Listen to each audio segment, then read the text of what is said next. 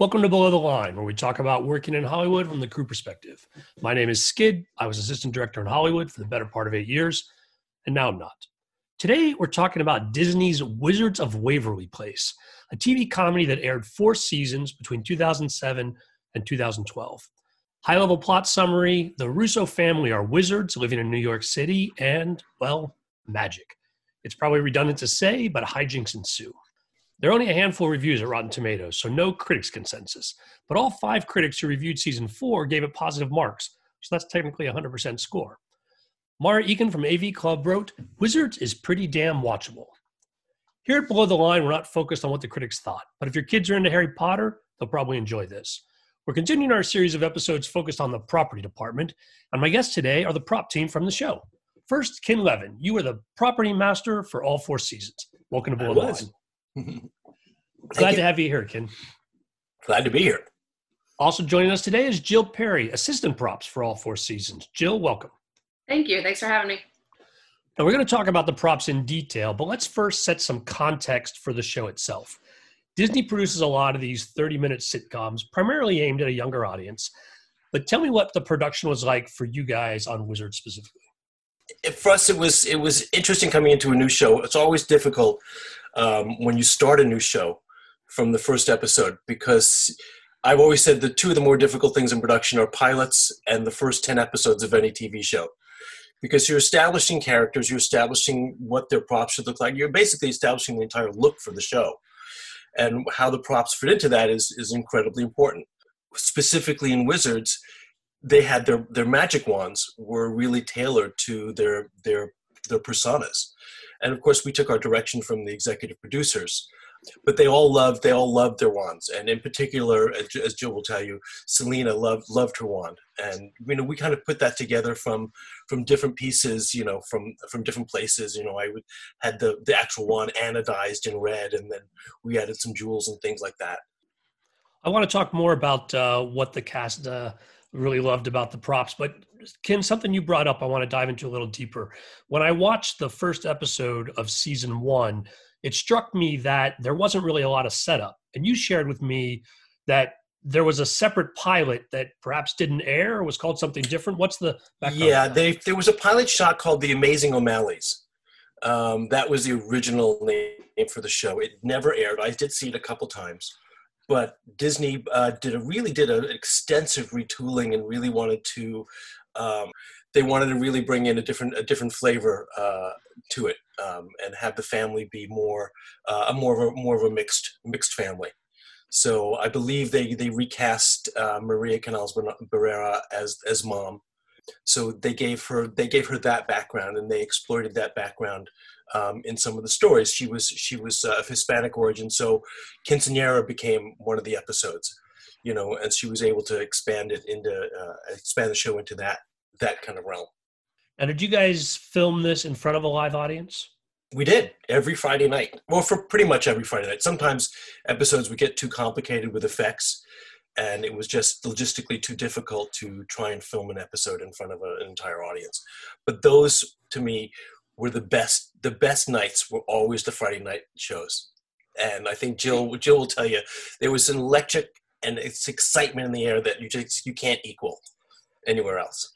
Yeah, it was it was over the course of two days. So like we would shoot the harder scenes on Thursday and then play those back.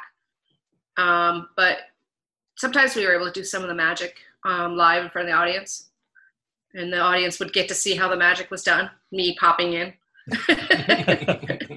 and then yeah, it was a lot of fun. It was a lot of fun being part of the audience and the stand-up guys that were there, the warm-up guys would you know interact with us on set and it just it really brings a lot to the timing and their performance too. The kids loved it. So and they're all very good at their they were all very good at comedic timing too. So and then of course David DeLuise. So just hilarious. Yeah. But yeah, it was a good show. it was a fun time. I want to ask you guys some more about capturing uh, the magic for the show. Uh, a couple of seasons ago, we did an episode here on Below the Line about Henry Danger, a similarly structured kids show on Nickelodeon. Right. And they talked about how visual effects was taking over a lot of the special effects. Now, their years of airing is 2014 to the present. Uh, you guys were earlier than that. What was your balance between visual and special effects with the magic you guys were doing on the show? And looking at the same episodes, first season episodes, and then further on, they were definitely a little bit more primitive in our in our earlier years. I think um, while the network was uh, uh, feeling the show was getting its footing, there was there were definitely some some corners cut, and I think um, Jill will will admit uh, specifically the. Um, uh, the chandelier episode. Um, I mean, the, the, all the EPs would cringe. There were certain episodes that everyone would cringe at because the effects just either didn't work or didn't, you know, did, just didn't gel with the with the rest of the the, the story. Um, but they definitely put more put more into it as as we went along, and they got they got way better. And we put a lot of effort into um, into makeup and costume too. You know, they didn't do a whole lot of uh, effects with with that. Uh, so from that aspect, yeah, it, definitely became more sophisticated, but still, it still really relied more heavily uh, not on the effects but on the on the story.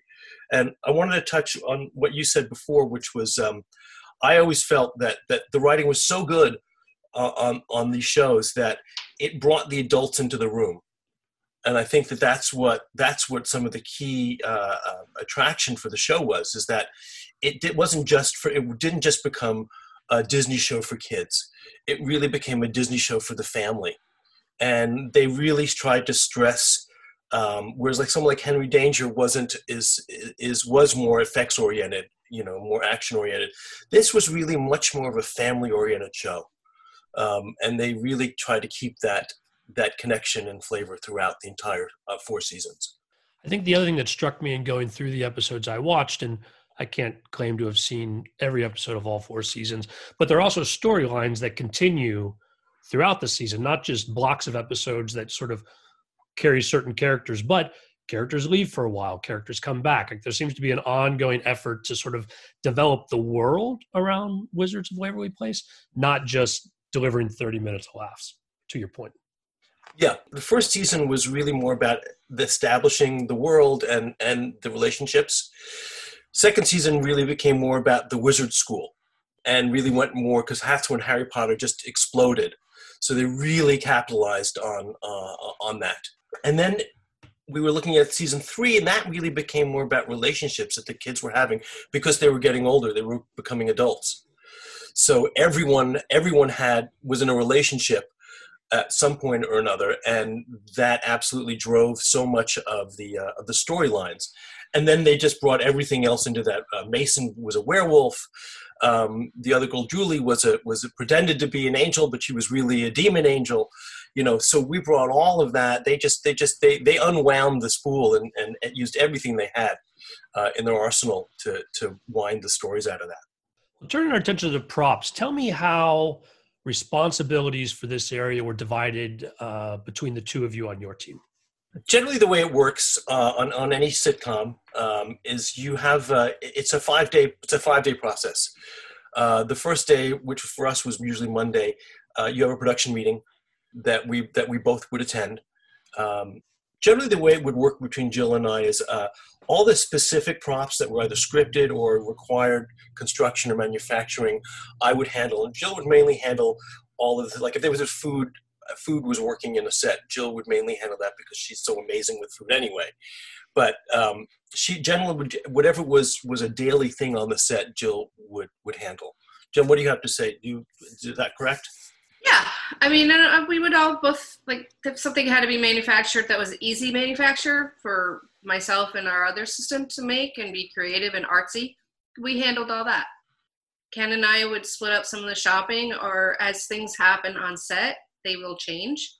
It won't ever be rewritten into a script, but they re you know request things, and that's my job then to okay, I grab it from the the room of magic tricks that we have everything under the sun in, or I you know give Ken the note, and then he makes sure I have it the next day.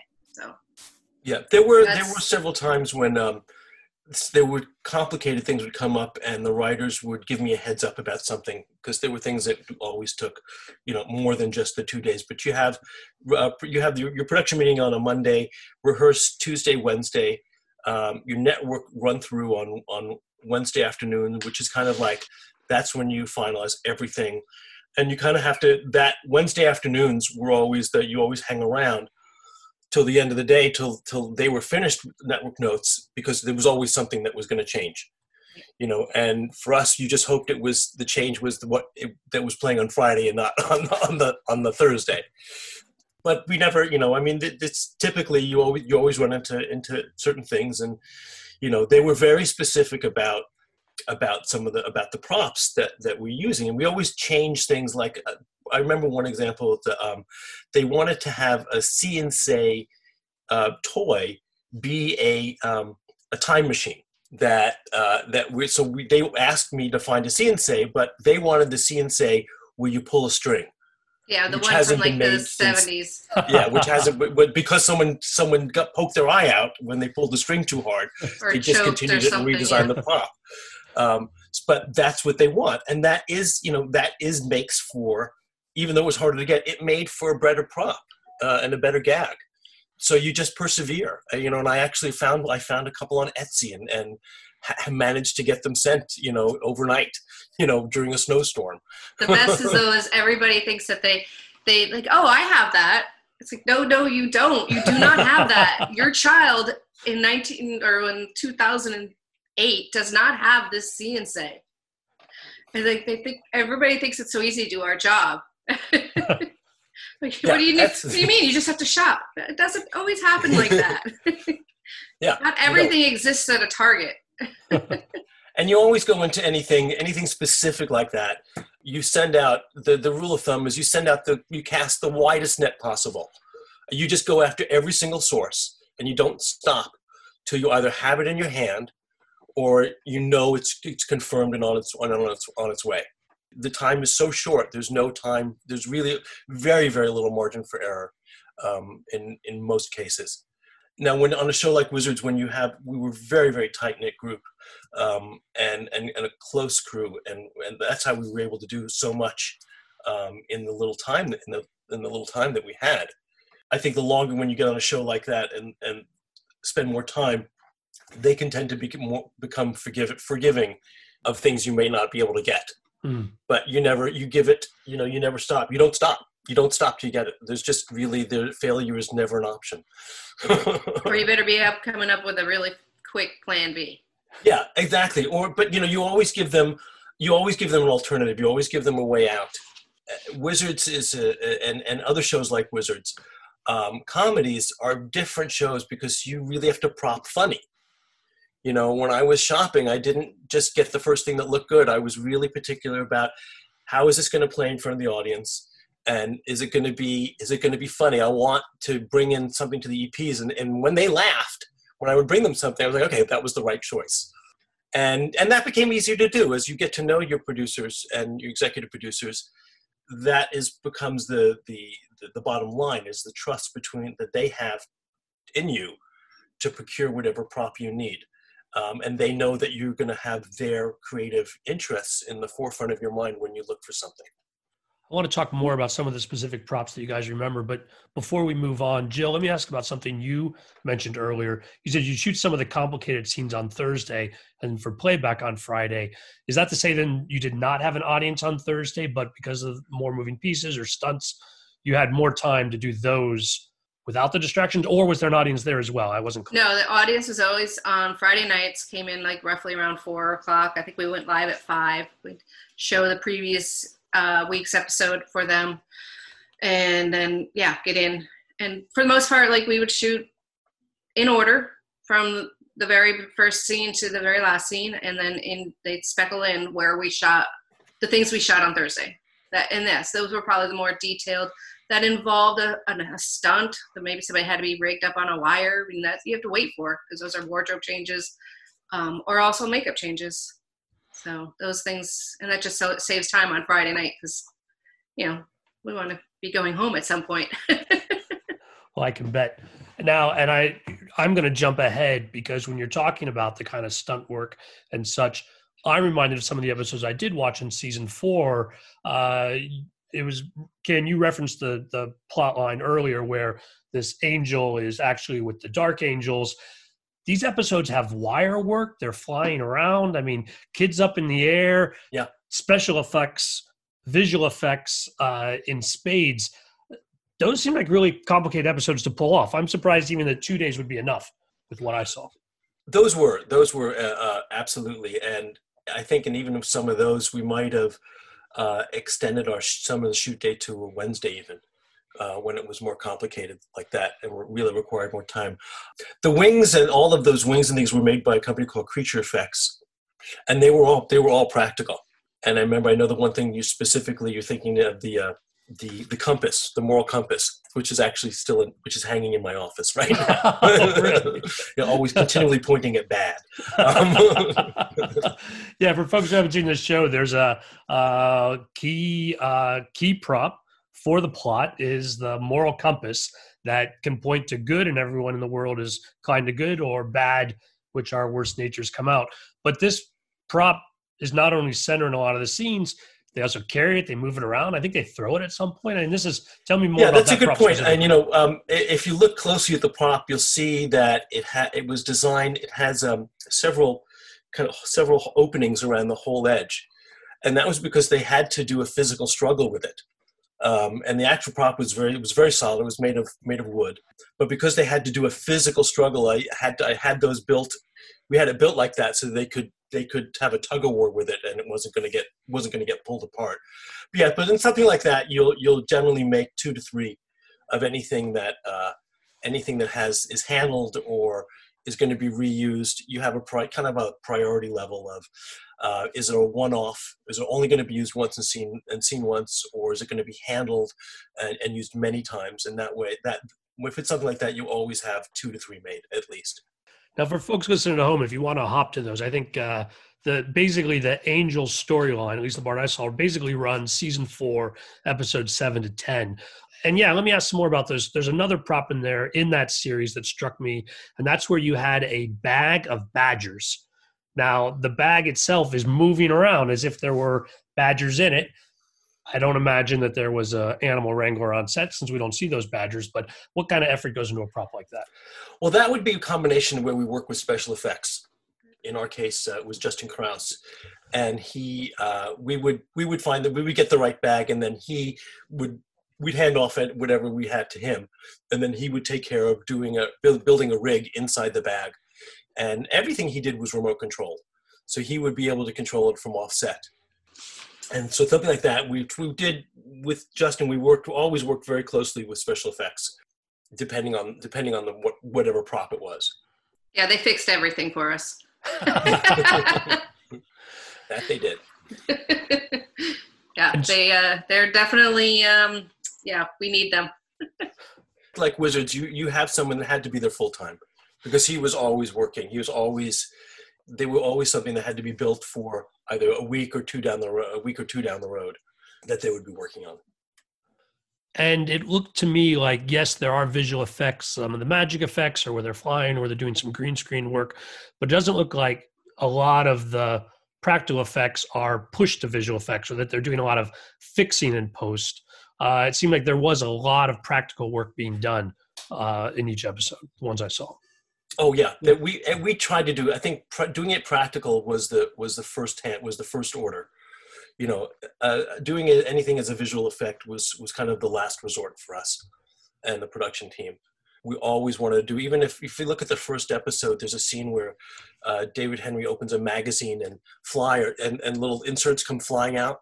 Well, that was a pr- that was a practical effect. I mean, I made I made you know I don't know how many two, three, four hundred uh, little insert cards and Justin created a rig that would that fired them out. Uh, and but there was a combination of of that and the magazine, so that would be a combination of of a visual effect and a practical effect. So what's funny on set, two seasons later, we uh, something where they were up there rigging um, above that set, the the kitchen set of the restaurant, and one all of a sudden one of those flyers flew down, like kind of just wafted down into the sea, and we're like, wow, that was a little things like that would happen every now and again. When you did that, how many takes did you have to do on that magazine launching inserts? Because I know that could be a lot to reset. It looked like. Yeah, we probably did it two or three times, but At least two. At yeah, at least two. oh, uh, definitely at least at least two, at least two times. So ready for three. On those kind of practical effects and gags like that, we are always ready for three. Yeah, That's So- the minimum. Three is the minimum. Three is the minimum of something, Yeah. of, of anything that you do, any gag. Well, opening up the conversation, what other props strike you guys as memorable after all these years? God, so I, many. I, I don't remember the episode, but I remember because I have a picture of myself with it, the giant pumpkin pie. It oh was yeah, something like they, they planted, they did something out on the balcony and they were planting, and we had a giant pumpkin that Max like moved into or something, and then Yeah. the very end there was a giant pumpkin pie, and that was made outside in, in um, from Creature Effects. Yeah. Yeah, So Yep, I remember that very that I remember that very well. There, were- uh, there were so many favorites. I liked. I really enjoyed um, when David Henry uh, Justin was doing his monster hunting. We had to have a lot of ga- a lot of stuff made for him to do that. And one of the th- one of my favorite things was there was a prop that was the, the monster detector, and it was a little it was a box that we had made, and it was it was I really loved it. It was gorgeous. It had lights, and you know, it was action. It was a big action prop, and did a lot of things. So things like that were were my favorite props. The more the complicated ones that you know that had a lot of lights and bells and whistles. You know, we're always we're always we're always fun to make and uh, and, and produce.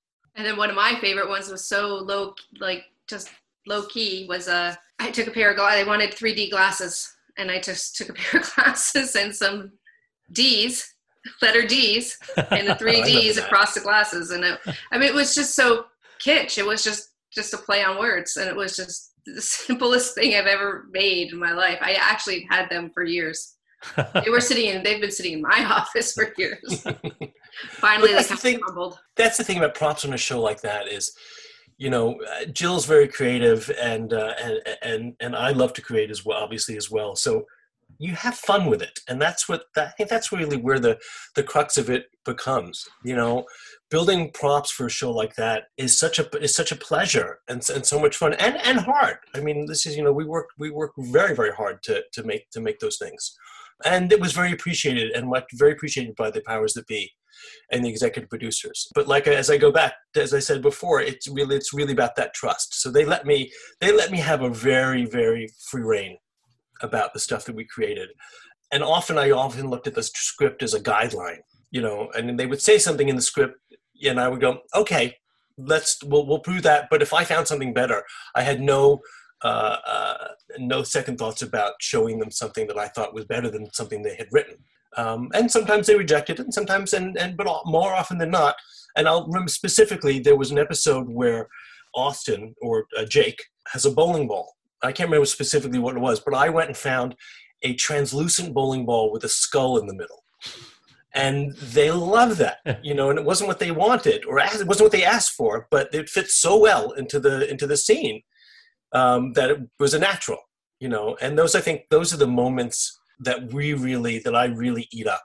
Um, those are the moments when you, you know, of course, when you when you shine, when they like something, and you get those accolades. That makes it that makes it fun. That really makes it fun for you. It makes it fun for them, you know, and just uh, it makes the whole show easy. Now there were other there were other very few times that you produced something and it wasn't what they wanted. And I'll, and I again specifically, I can there was a giant towards the end. I think it was the fourth season. We had a giant orb it was this giant clear orb. Jill will remember this. And again, they wanted it to be translucent. So what I had to do was to, I got a, um, a plexiglass sphere, probably about two feet in diameter, and we filled it with silicone. And it was supposed to be clear, but as the silicone uh, hardens, it becomes opaque. that wasn't what they wanted but um, but we made it work. You know, we found it, we found a different way. So that was nobody could have foreseen that coming because you know with that large amount of of, of silicone um, solidifying, nobody knew that that was going to happen to it. But you make the bet. You make the okay. So this is what we have. How can we make this work for what you need? You know, and we did. We ended up doing some some colored lights beneath it, and it looked very cool.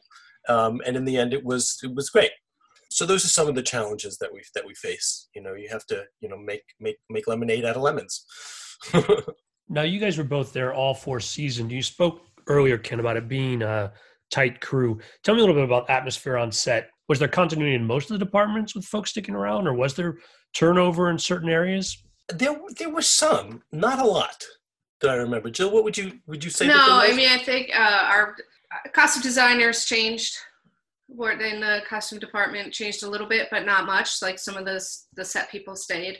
Hair and makeup were pretty much always the same. There might be one or two that came and went. Camera were all the same. Sound and um, Grip Electric were the same. Yeah. No, it was a good show to be on. I mean, we had a couple different assistants over years, but Ken and I were the staples that, that who stuck around the you know the whole time. Yeah, you know that crew. That crew centered around uh, our line producer Greg Hampson, and I had worked with Greg beginning in uh, 2004 on a show called Ned's Declassified School Survival Guide uh, for Nick, and that's where he and I developed a relationship. And he kind of he built this crew, um, and he really when Wizards, I knew Wizards was coming, and actually at that time, I had been asked to do the last season of Hannah Montana. At the same time, Greg was was starting to put this together, and I actually turned Hannah Montana down to start Wizards. And obviously, it was a, it was a good decision because we went four years on, and that was the last season of a show, and I went, chose to go on a, the first season of a new show. And and and and I'm glad I made that decision because I might not have gone on to Wizards if it wasn't for that. But that was that. Yeah, the cohesiveness of that, of that crew was definitely due to to Greg Hampson. And Greg is a very low key guy, and he really he really kept um, a good handle on on the crew. He was not.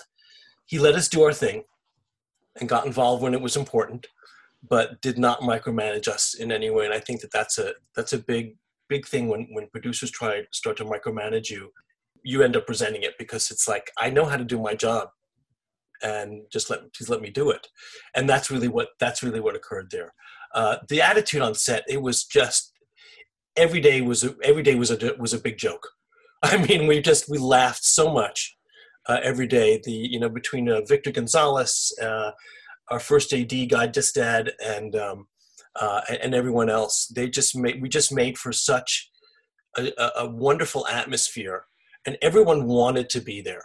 I mean, it was like there was. Re- I don't really recall anyone ever being uh, uh, bitchy or, or whiny about it because I- you know it was just it ended up being it was so much fun and the cast made it too the cast were so nice and so much a part of the crew that it made that it made a cohesive unit out of everyone um, and that's when and that's why shows like that are become popular i believe more so than just uh, the fact that it's a disney show it worked because it showed how what a good time we were all having i mean the actual show when you watched it you had fun because we had fun making it Talk to me more about the cast. I think what something that's notable about these shows with kids in the principal leads, you see them grow up year to year.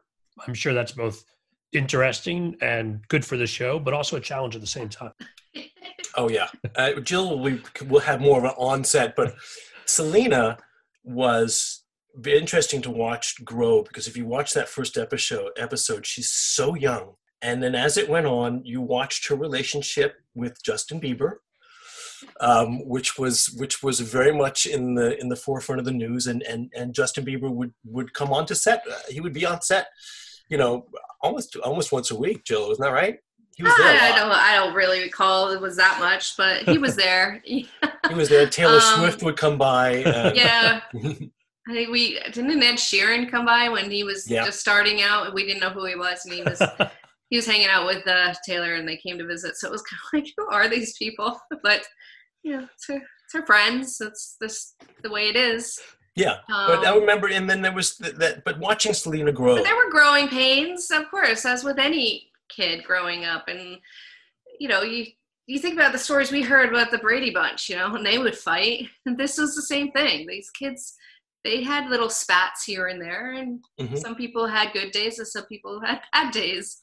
You know, you know that we would hear like their like David had two kids, and Maria has two kids, and we'd hear little things about what's going on with their lives. So. And that's right. you kind of just kind of kept your mouth shut and you walked away. Yeah, I mean, we didn't, you know, we we didn't get we didn't get involved in, in the person. You saw we saw what went on, you know. you listen front and you. you just and that's what you take because like of course like with all your friends you want to vent you need to vent and you're at this safe space so it was a, it was a safe space for them you know i mean selena and i had a great relationship on set i would give her her props or i'd hand off things to her and one of the things she i always got a little thanks mom because I was sort of like a little onset mom to her, just kind of, and so was every other crew member. We all, you know, were there. We protected those kids. Yeah. Were kid. Yeah. I mean, I was constantly scolding David Henry. Even to this day, I've teased him, and because I'm, you know, how he's done well with his career and he's making movies. I teased him way back when, and so when you start making your own and directing and producing your own stuff, you're going to remember me because all he would do is pick up and play. He had little, uh, you know, he just constantly pick up a prop and move it around on me, or just a set dressing piece. And I said, "That's going to bug you one day when you're sitting in an editing bay, putting Yeah. your own thing together." And he just he didn't get it, or he did, but he would, you know, we just had fun banter. As you'll as you'll as you'll attest to, Skid, um, a film set's a very myopic place. You have, as an AD, as a former AD, I mean, your head has to be in, in everyone's soup.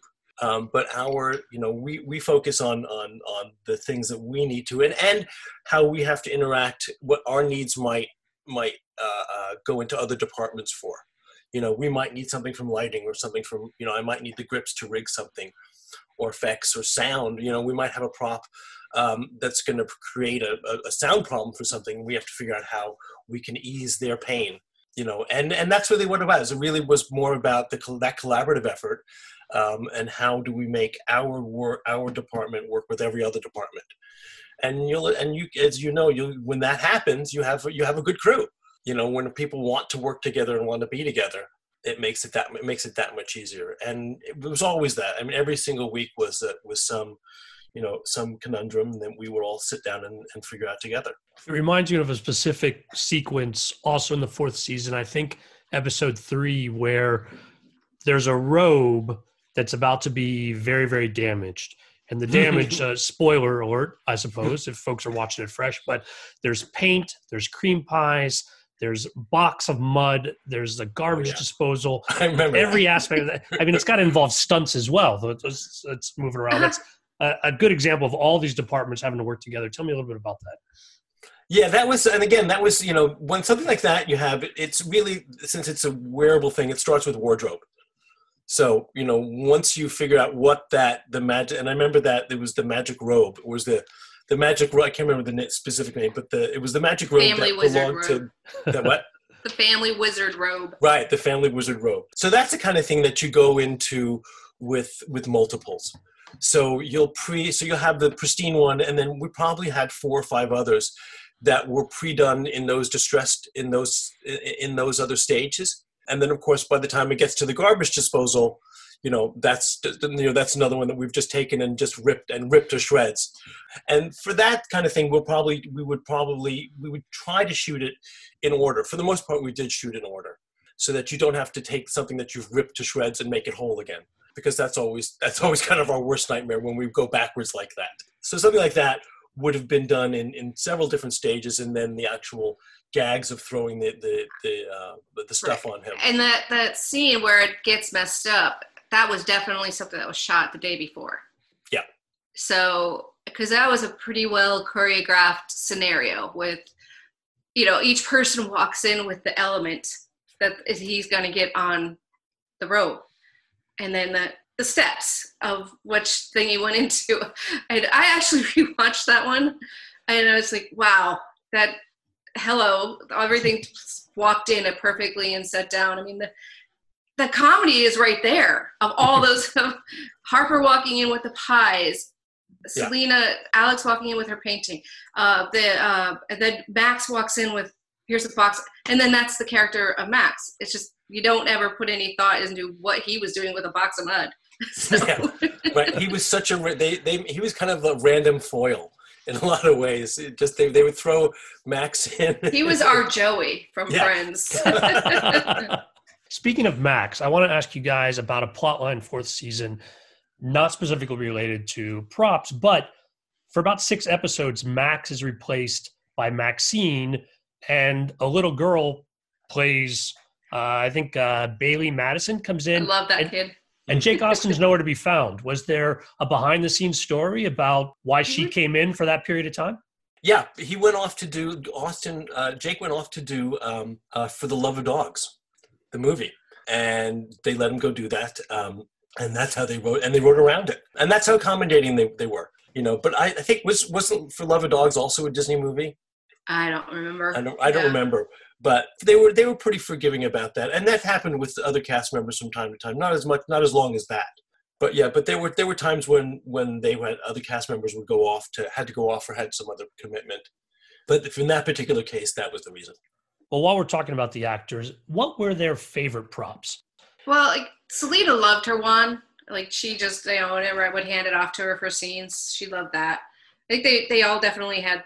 They thought that you know they were fun, but um, like a lot of times I would make extra food. If there was a scene in the in the cafe or the restaurant, the deli sub shop, whatever, um, I would ask the you know like director be like, "What time I'm eating something?" I would actually ask Jake or I asked Liam, "What what do you want? What you know? What do you want me to buy or what do you want me to make?" Because I I had time on that show. Mhm. We will always try to be very accommodating to the to the actors. Um, and, I can't uh, remember an exact prop like that was. Oh well, Selena left her phone. I remember because this was before smartphones. We still we were doing more like flip or the slide up phones. So I would bedazzle them. then yes, then all of a sudden the iPhone came out like towards the third and fourth season, and I was like, oh, we, we better get with the times. Yeah, and uh, boy, but and when I remember David Henry getting got his first iPhone, was the first one to get his iPhone. It was just everyone was like, "Oh, Yeah. oh." So, um, but to bring back, just they they loved their they did like their wands a lot, and um, what we did at the very end of the show is uh, I had shadow boxes made for all the cast and mounted their wands in in the boxes with a plaque, you know, that said Wizards, you know, their character name, and you know, so hopefully they still have those. they were very appreciative of that too. It was, it was they thought that was the neatest thing because they also like Selena kept saying, "There's only one of my wand, right?" I'm like, "Uh huh, sure, Yeah, like ten. of each one, we had at least ten over these because there was Well, they were breaking them. They were always doing something with them. I remember. was yeah Remember the one with the uh, Jake when he was uh, trying to be attracted to the um, the wizard, the, the snooty wizards group. He took his wand and made it, oh, put it over his head with a wire, like the arrow going through the head. I did see that. so episode, we had yes. to do things. Like, so we would always do, be doing something with their wands, you know, like Yeah. like that, or they would sit on them, or they would break them, or you know. So we were always constantly making new wands or or reworking old ones, and Well, and we made a wand cell phone for Uncle Kelbo, Right, T-Bo- right, right, uh, Jeff Garlin's character.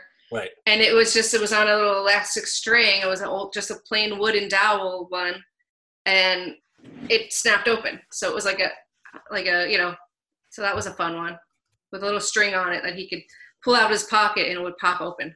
The rat gift i'm showing you this now skid.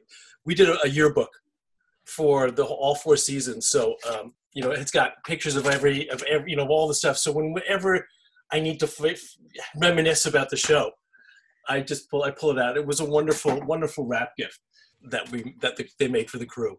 That is a, that is a nice gift. Uh, that's uh, very impressive. Let me talk to you guys about how the show ended. It struck me that the last two episodes that make up the finale, they came out in a in January of 2012 after a winter break, and somewhat sudden. I guess uh, on one level, I wondered if you guys knew when season four was going on that it was going to be the last season. i think Um, we knew Yeah, we did. We were very lucky in the fourth season of Wizards because we got extended. Our season got extended. We were given more episodes at the end. We thought, I think we were expecting to do 22, and we ended up doing, I believe, 29, which for which for a Disney show was was was pretty impressive. I mean, there were very, at that point in time, very few shows had gone to fourth seasons on Disney, and a lot of that has to do with the rate structure but um, we did know we did know Wizards was going to end. We didn't know how it was going to end. We knew that there was because the fourth season became uh, overall became the competition. You know, Alex had dropped out, um, and then she decided to get back in. Was convinced to get back in, and so it was that what became the whole overriding uh, uh, arc of that uh, of that season was leading up to the Wizard competition and the, at the very end but we again we did not get uh, we did not get that we didn't know what was going to happen till i think the day before we didn't get we weren't given that last page of shooting till the day before and we all of Huh. course had to sign ndas and things like that you know so that we didn't we didn't share But And- yeah, but we did know we did know it was gonna we did know it was gonna come to end. Absolutely.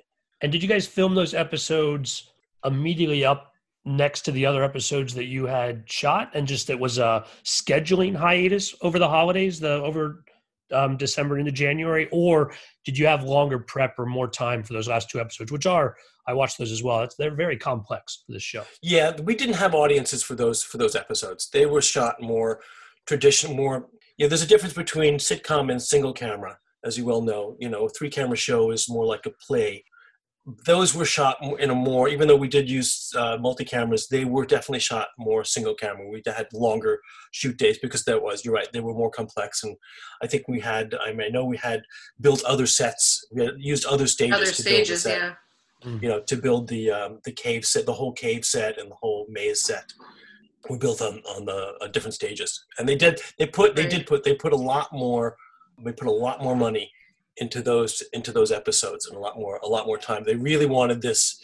Uh, I think at that point, even Disney had really become was very enamored with the show, and certainly was very much uh, had groomed uh, Selena to, to this point. And obviously, at this point, Selena was was a huge star and and they knew it um, and they and they gave it and they gave it what it was worth they gave it they put the money in and they they gave it the time that it needed and attention they needed to to do a good finale and uh, which i think which they succeeded. I mean we all it was a that was one of the that was such a melancholy day and was that last day of shooting was just you know it was it was wild. It's you know when the last shoot day of anything like that really has a lot of you know a lot of mixed feelings about how you spend you spent four years working on this project you know with these people and, and creating things. And you know i i know i did some of my best work on that show and you know ha- had my own things going on behind the scenes you know um, in, in addition to that but you know we all we all pull through and that's what it was it was about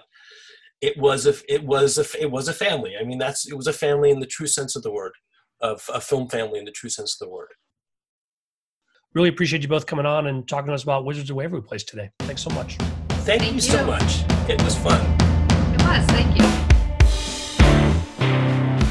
Listeners, I'd love to hear what you thought of the episode. You can send an email to skid, S-K-I-D, at below the line one word dot biz. That's B-I-Z. I also appreciate your feedback via iTunes, where your ratings and comments really do help us reach new listeners. And Facebook, where for your visual entertainment, I post photos and other behind the scenes materials at Podcast Below the Line. Finally, you can follow the podcast on Twitter and Instagram. It's at Pod Below the Line. Thanks to Curtis Five for our music and John Wan for our logo. The logo is available on t-shirts, mugs, and stickers at redbubble.com. Thanks for listening. The prop series continues, and I've got some folks coming together to discuss the industry's COVID-19 response. I'm not sure what will be up next week, but I hope you'll join us either way. Be safe.